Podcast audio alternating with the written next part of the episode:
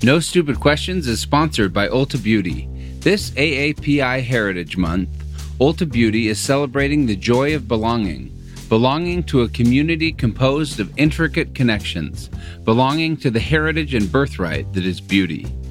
Ulta Beauty spotlights the AAPI community, passing the mic to brand founders and creators to tell their stories centered on heritage, joy, and beauty. Shop AAPI owned and founded brands at Ulta Beauty stores and Ulta.com.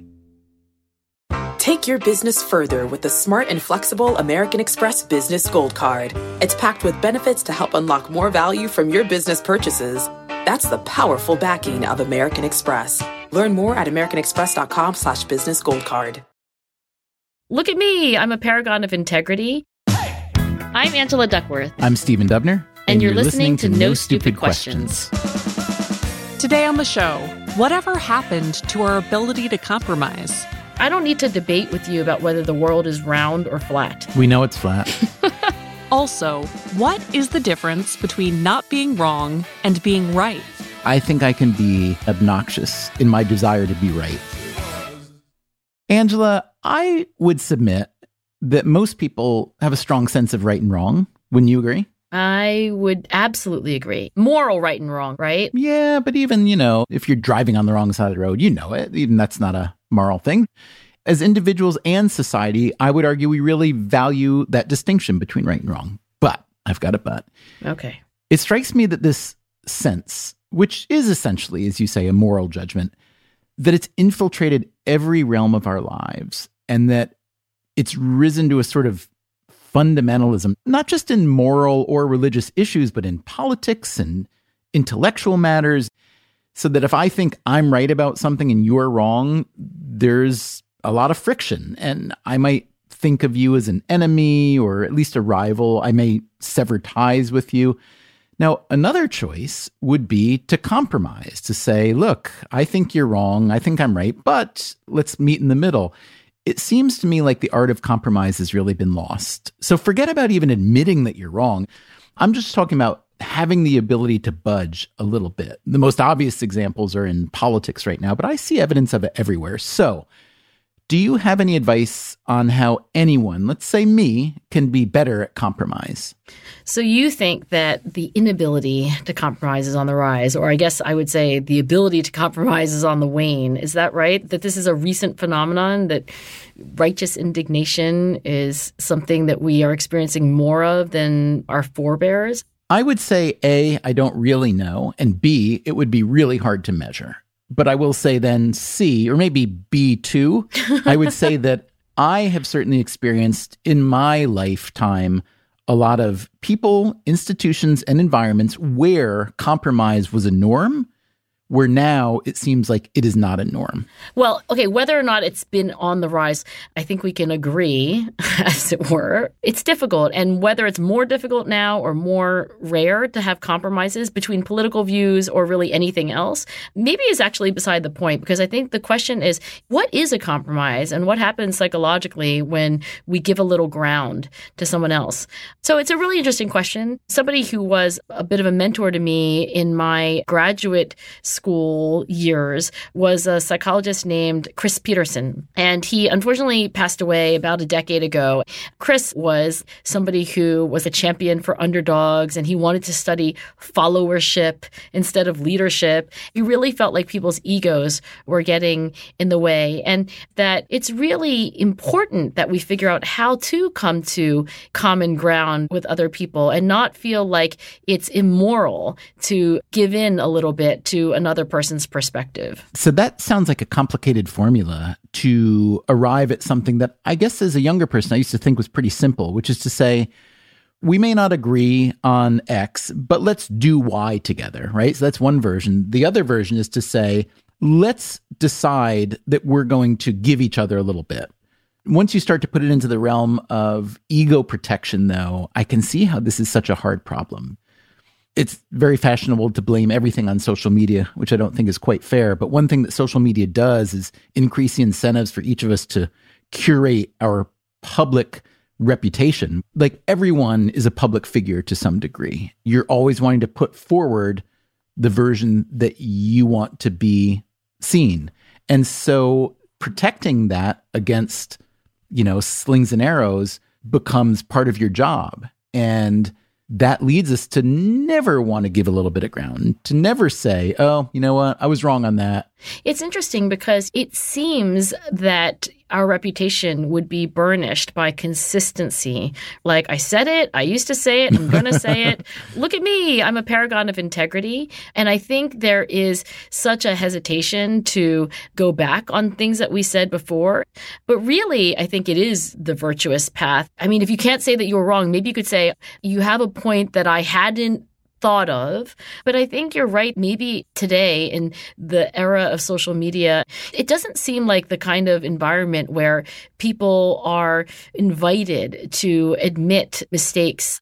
There's also the possibility that people have totally legitimate differences of opinion, different interpretations, different desires. That's really what I mean. It's not so much about being right or wrong, it's about understanding that people may feel very differently about something than you. And if you decide to dig in your feet and maintain your own preferences as the right way, both of you are never going to get anywhere except into a fight.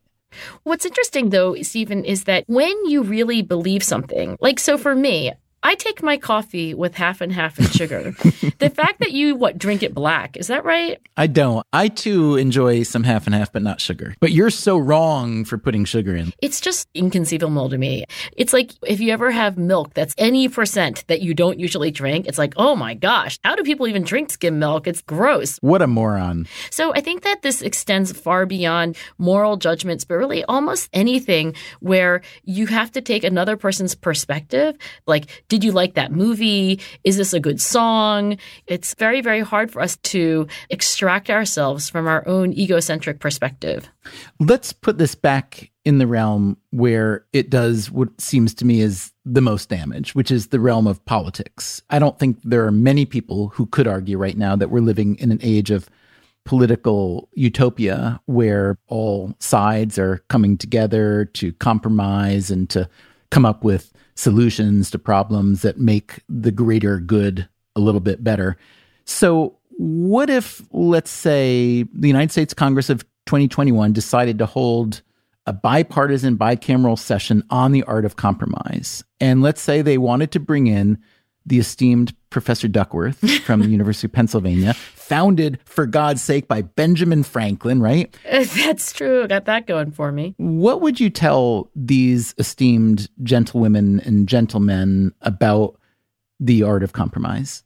I would say that you should bring in Lee Ross, one of my favorite psychologists. He's at Stanford University, and he is famous for these particular findings during his long career. One of them, I know you've heard of the fundamental attribution error. Love the fundamental attribution error. It's a good one.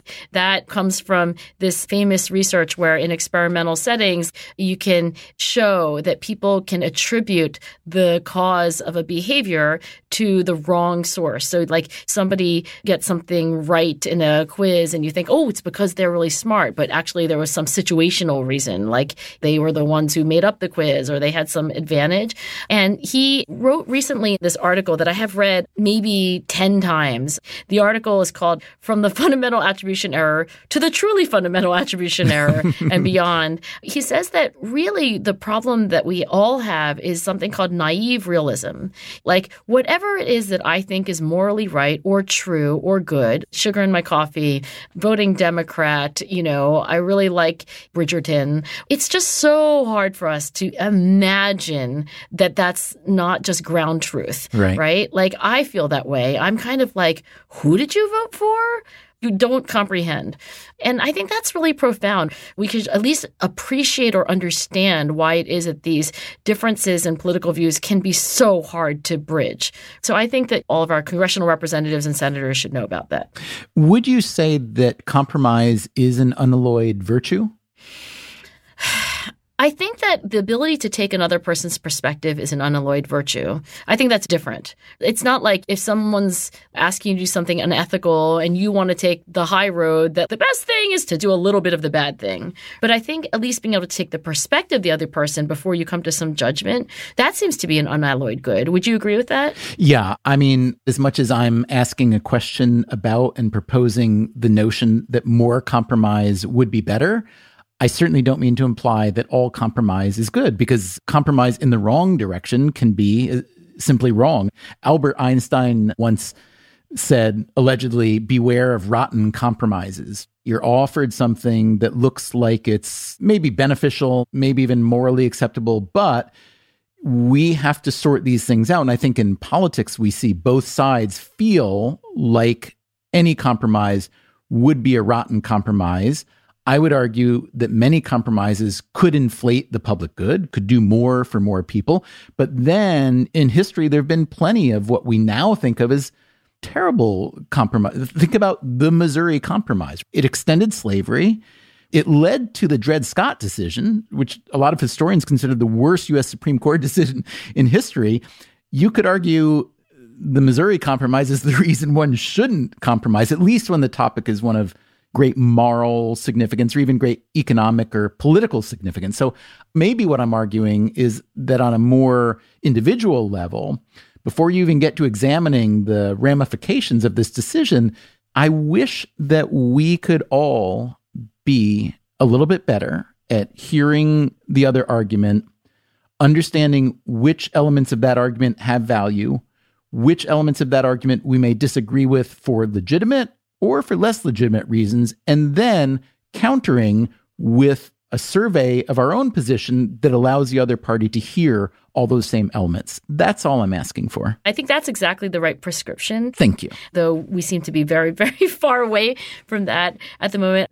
I wonder if it's so clear to you and to me why it doesn't come to pass. And honestly, I don't have a great reason other than retreating back to Lee Ross's observation that the reason why he thinks this is such a profound insight about human nature is because it feels real to me, right? Like, I don't need to debate with you about whether the world is round or flat. We know it's flat. So you often talk about modeling as an important way to change behavior, whether it's a parent and a child, a teacher and a student, whatever.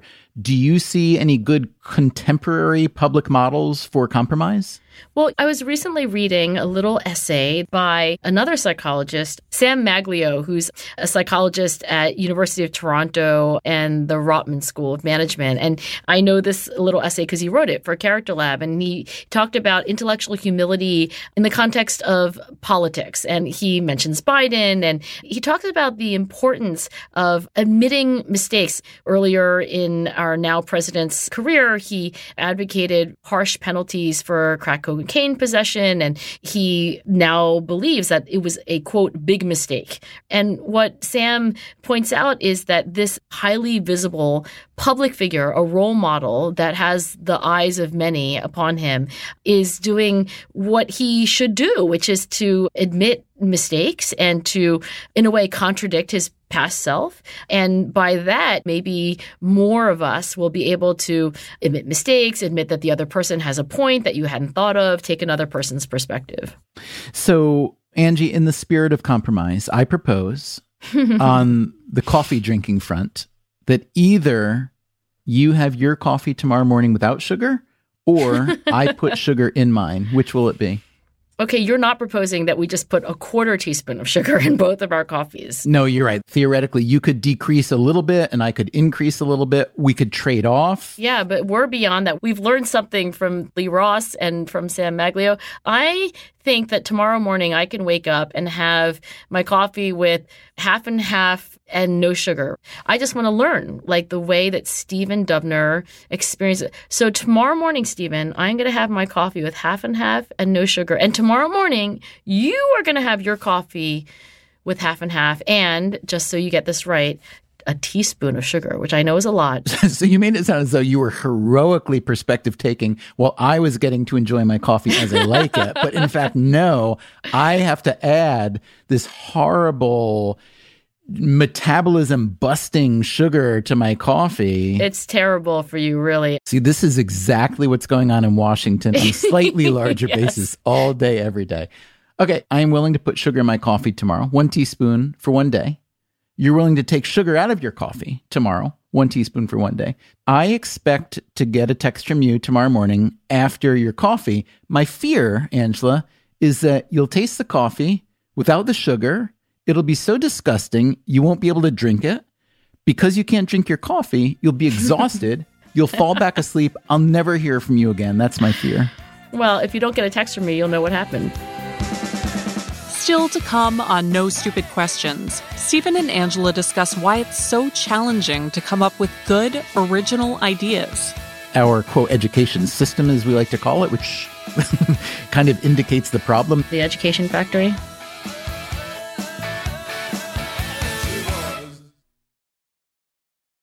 Want to make mom's day? Get to your Nordstrom Rack now and score amazing deals for Mother's Day, which is Sunday, May 12th.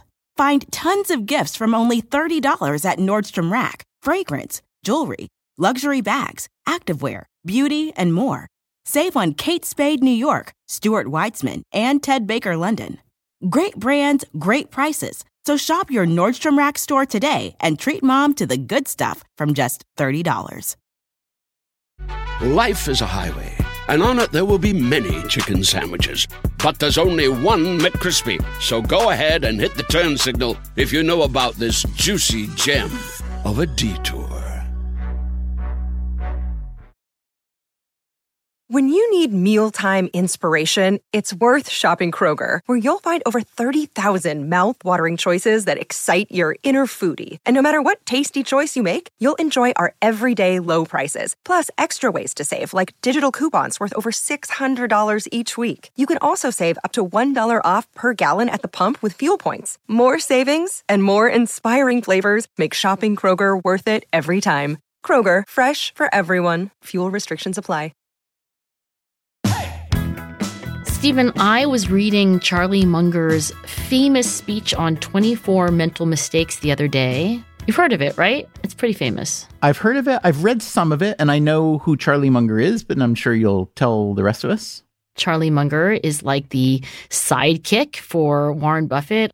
He is a world famous investor and self made billionaire who, for reasons I can't quite figure out, seems to be remarkably perceptive and witty when it comes to describing human nature. Yeah, and he's even older than Warren Buffett. Do you know how old he is? I think Charlie Munger's like 98.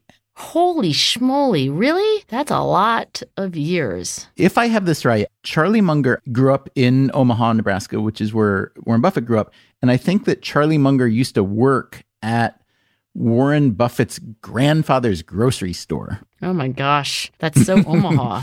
That's so Raven. Well, I don't know Charlie Munger, but gosh, I should hurry up and introduce myself. The guy's 98. so you haven't heard the speech, but you've heard of the speech. I know that Charlie Munger is very enthusiastic about collecting, analyzing, and pointing out cognitive biases. Basically, he's a super fan of psychology, from what I can see, who then applies his understanding of those biases to investing. And then makes a lot of money. So when somebody like Charlie Munger gives a speech at a place like Harvard about the 24 major reasons that human beings misjudge, you kind of want to read what he has to say. And I did. And I can give you a couple examples from his talk, if that helps. Please. So, the first mental mistake that Charlie Munger talks about is under recognizing the power of incentives. We would never do that. Well, you're kind of hanging out with all those economists. So I would assume that yours with Levitt would help you avoid this. But I think what Charlie Munger wants to say is like when people aren't doing what we want them to do, that you should ask yourself what were the incentives, the rewards and punishments of the situation. So that's one. There's also denial. He thinks that sometimes we make mental mistakes because we don't want to reckon with an uncomfortable truth. And uh, let me just give you one other example. He talks about the bias of misconstruing correlation for causation. You might see two things happen together and you think that X causes Y, but really they're just co located in time. Like if you're the mayor of a city whose baseball team won the World Series and you have a parade for them and you didn't know better, you could think, oh, why don't I just throw another parade and they'll win the World Series again? Those are correlational, not very causal. Yeah, exactly. So he's got this list and it goes on and on. And I was like, this is brilliant. It's so interesting. He's not even a trained psychologist. Marty Seligman, colleague now, former PhD advisor, psychologist, I sent him the speech when I read it because my mind was blown. And Marty was like, meh he was really unimpressed. He was like, not being wrong isn't the same as being right. So I just was wondering first, what are your reactions to this list of 24 mistakes? And also whether you spend most of your time trying not to be wrong or trying to be right, or I guess something else. I did look at the whole list and it felt a little bit like looking at a greatest hits collection of a band that doesn't play anymore. there were several in there that were kind of chestnutty. But to be fair, some of these chestnuts are still in psych textbooks, even though maybe they shouldn't be. Like the bystander apathy effect that's built around the story of Kitty Genovese, which turns out to be much more complicated and less pronounced than most people think of it as. I also, you know, this is totally tangential. It's really interesting to me how beloved Munger and to an even greater degree Warren Buffett are, even though on paper, being investors in a whole lot of old guard oil and gas transportation industries that most environmentalists and climate activists hate, but somehow they have escaped that wrath entirely. And I think part of it is because they have this aw shucks grandfatherly way of presenting interesting information that people just really enjoy. It's true. A lot of us have heard about Warren Buffett favoring McDonald's as his restaurant of choice. And I think when he makes money, he allows himself to get a hash brown in the drive through in the morning. But if not, he just gets the Egg McMuffin without it. I don't know. Maybe they've just got a really great PR firm. But I have to say, I fell under the spell of Charlie Munger when I was reading this. It's just curious to me. We often talk on the show about how we all like to build stories about ourselves and about other people. And I think the story that we've told about them has always been, oh, they're so lovable and they're really good at making billions of dollars off of these old school industries that many people feel very conflicted about, but it's okay because he drives an old car and eats at McDonald's. Anyway, that was kind of tangential. So you want to know do I spend more time trying to be right versus trying not to be wrong. Based on this preamble, I would say obfuscating is how I spend most of my time. But I think that's a really interesting question that if I think about it, I would have to say I really like to be right. In fact, I think I can be annoying and obnoxious in my desire to be right. That said, in order to get there, I have to convince myself that I'm not wrong the way that I've tried to approach my work and I guess life is you think of all the ways in which you could be wrong. And then you try to think of all the things that you haven't even thought of that could also make you wrong. And then you try to build up your argument for why you're right. Does that make sense?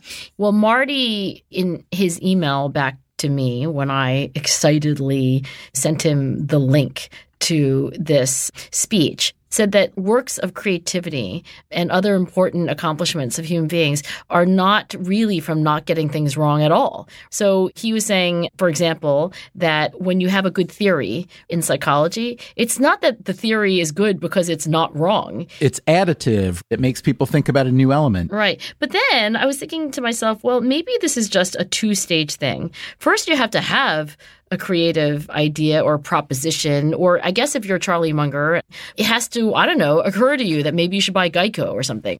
And the second move is to torture it to death and make sure that you didn't fall prey to 24 or more biases. I think that's a really, really good point. When you're talking about the difference between not making a mistake and actually being good, not making a mistake is no guarantee that it's actually going to produce something that's wonderful. But, you know, these are components how did you get the idea of Freakonomics?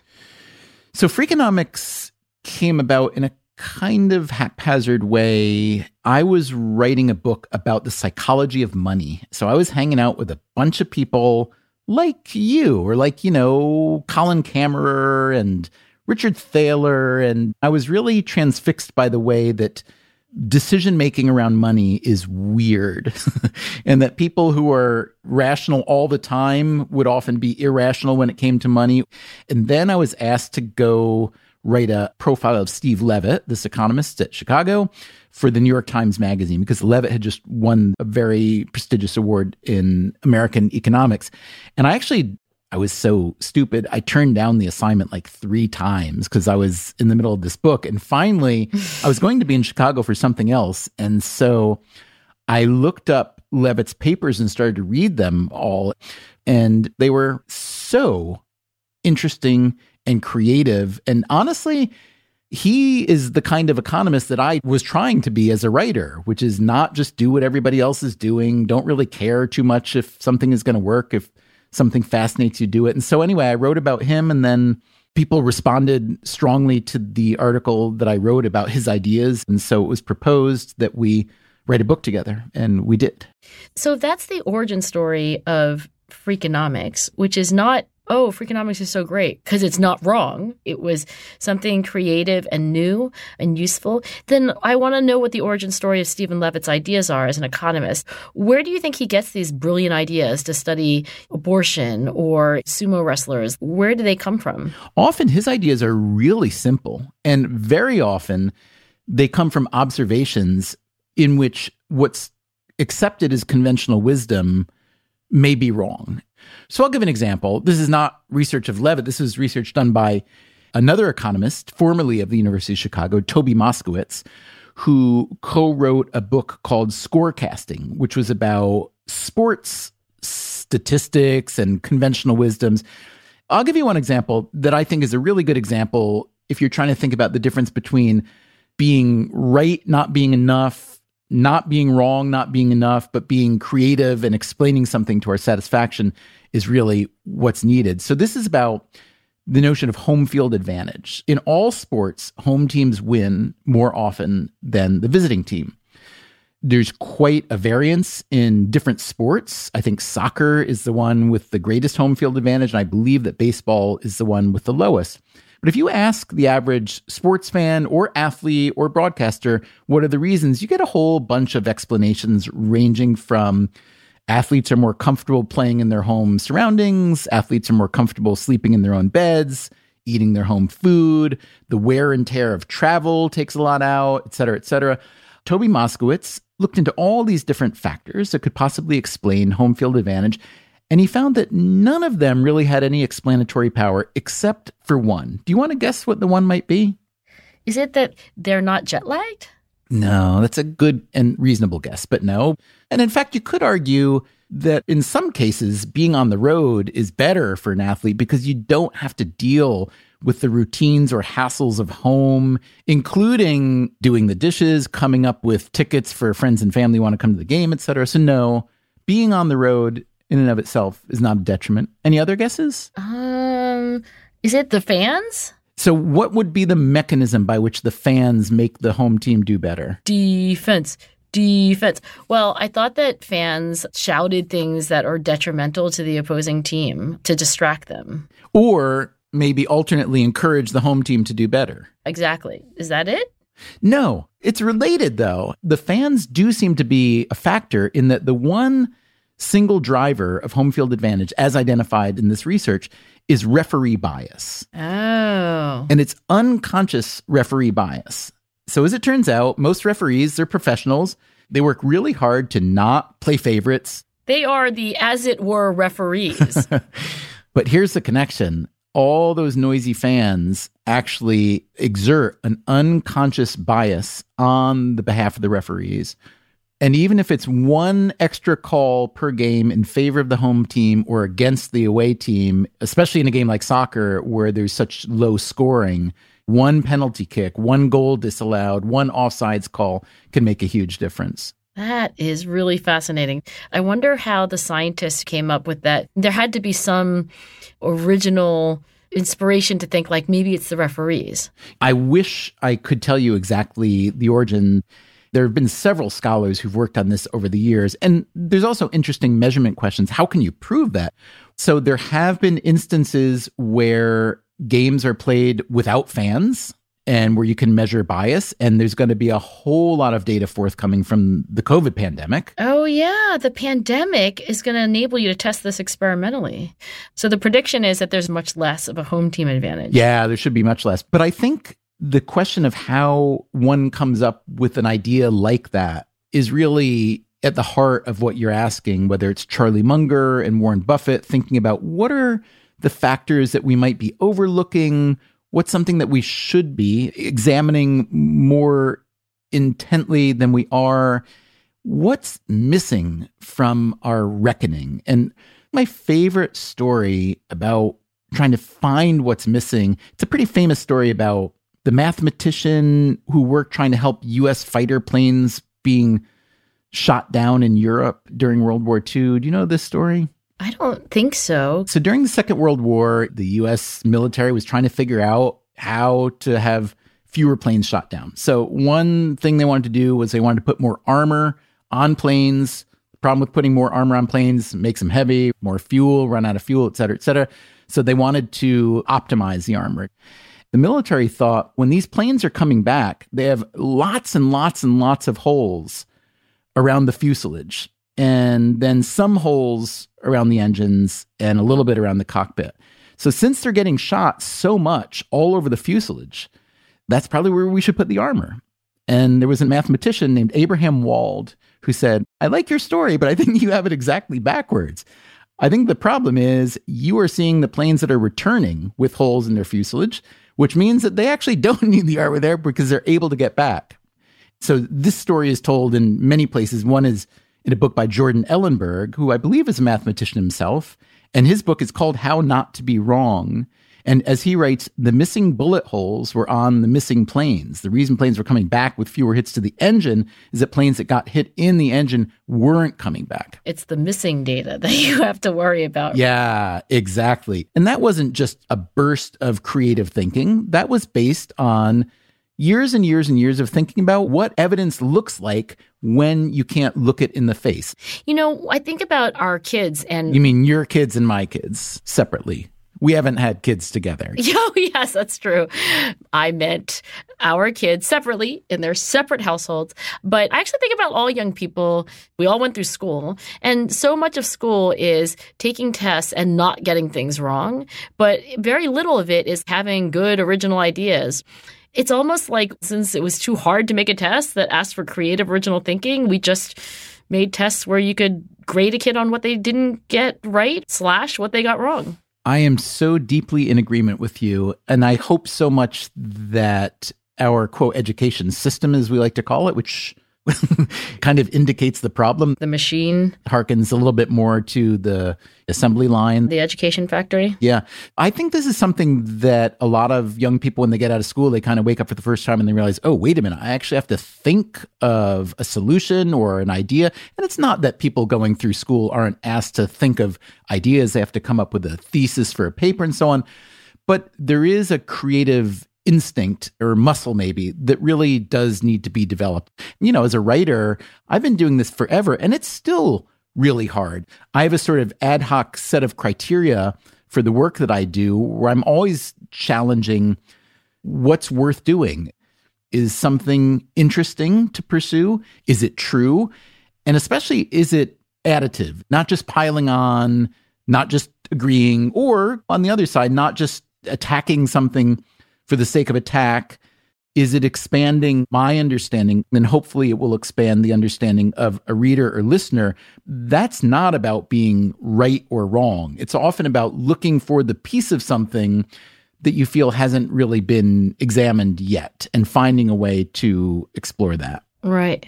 Let me ask you this finally. Do you feel that you are more motivated in your work by being right, not being wrong, or something different? I am, I think, more motivated about being right about something than I am worried about being wrong about some detail. Of course, I don't want to be wrong, but I think my contribution will more be about being right about something than about not making a mistake. Wouldn't it be cool if, by trying to understand Charlie Munger's speech about how not to be wrong, we discovered how not to be wrong was either wrong or at least incomplete, and that would lead me to some little bit of creativity? No Stupid Questions is part of the Freakonomics Radio Network, which also includes Freakonomics Radio, People I Mostly Admire, and coming soon, Sudhir Breaks the Internet. This episode was produced by me, Rebecca Lee Douglas, and now here's a fact check of today's conversations. During the discussion about compromise, Stephen facetiously insists that the Earth is flat. The roundness of the Earth was empirically determined by ancient Greeks more than 2,000 years ago. But the percentage of flat earthers is still surprisingly high. According to a 2018 Scientific American analysis of YouGov survey data, between 1 and 2% of American adults believe that the Earth is flat. While that percentage may seem tiny, it means that several million Americans believe this. A 2016 National Science Board survey also found that 27% of Americans don't accept heliocentrism, 48% don't accept common ancestry of humans and non human animals, and 61% don't accept the Big Bang. Later, Angela references the work of a University of Toronto psychologist who wrote a piece for Character Lab about President Biden and the importance of admitting mistakes. She refers to the psychologist as Sam Maglio, but his Italian surname is actually pronounced Malio. Finally, Stephen says that Charlie Munger is 98 years old. Munger was born in January of 1924, which actually makes him 97 years old seven years older than his longtime friend, Berkshire Hathaway CEO and noted McDonald's aficionado, Warren Buffett.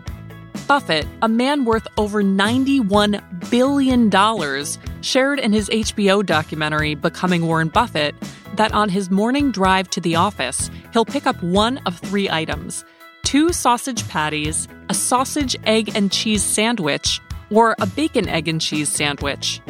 Angela was correct in saying that the billionaire chooses his breakfast based on how the stock market is doing and how, quote, prosperous he's feeling. An odd heuristic for many reasons, including the fact that he's a proud owner of a McDonald's Gold Card, which allows him to eat for free at any of the franchises in his hometown of Omaha, Nebraska. Buffett also reportedly eats McDonald's chicken nuggets for lunch at least three times a week and since childhood, about a quarter of his caloric intake has come from Coca Cola. That's it for the fact check. No Stupid Questions is produced by Freakonomics Radio and Stitcher. Our staff includes Allison Craiglow, Greg Rippin, Mark McCluskey, James Foster, and Emma Terrell. Our theme song is And She Was by Talking Heads. Special thanks to David Byrne and Warner Chappell Music. If you'd like to listen to the show ad free, subscribe to Stitcher Premium. You can also follow us on Twitter at NSQ underscore show and on Facebook at NSQ show. If you have a question for a future episode, please email it to nsq at freakonomics.com. And if you heard Stephen or Angela reference a study, an expert, or a book that you'd like to learn more about, you can check out freakonomics.com slash nsq, where we link to all of the major references that you heard about here today. Thanks for listening. Why do you think people whistle when they're happy? I think about that because I am an unconscious or subconscious whistler, but I don't do it just when I'm happy, I think. Do you do it when you're nervous, like in uh, Bugs Bunny cartoons? Stitcher. Want to make mom's day? Get to your Nordstrom Rack now and score amazing deals for Mother's Day, which is Sunday, May 12th. Find tons of gifts from only $30 at Nordstrom Rack fragrance, jewelry, luxury bags, activewear, beauty, and more. Save on Kate Spade New York, Stuart Weitzman, and Ted Baker London. Great brands, great prices. So shop your Nordstrom Rack store today and treat mom to the good stuff from just $30. Reese's peanut butter cups are the greatest, but let me play devil's advocate here. Let's see. So, no, that's a good thing. Uh, that's definitely not a problem. Uh, Reese's, you did it. You stumped this charming devil. Life is a highway, and on it there will be many chicken sandwiches. But there's only one McCrispy. So go ahead and hit the turn signal if you know about this juicy gem of a detour.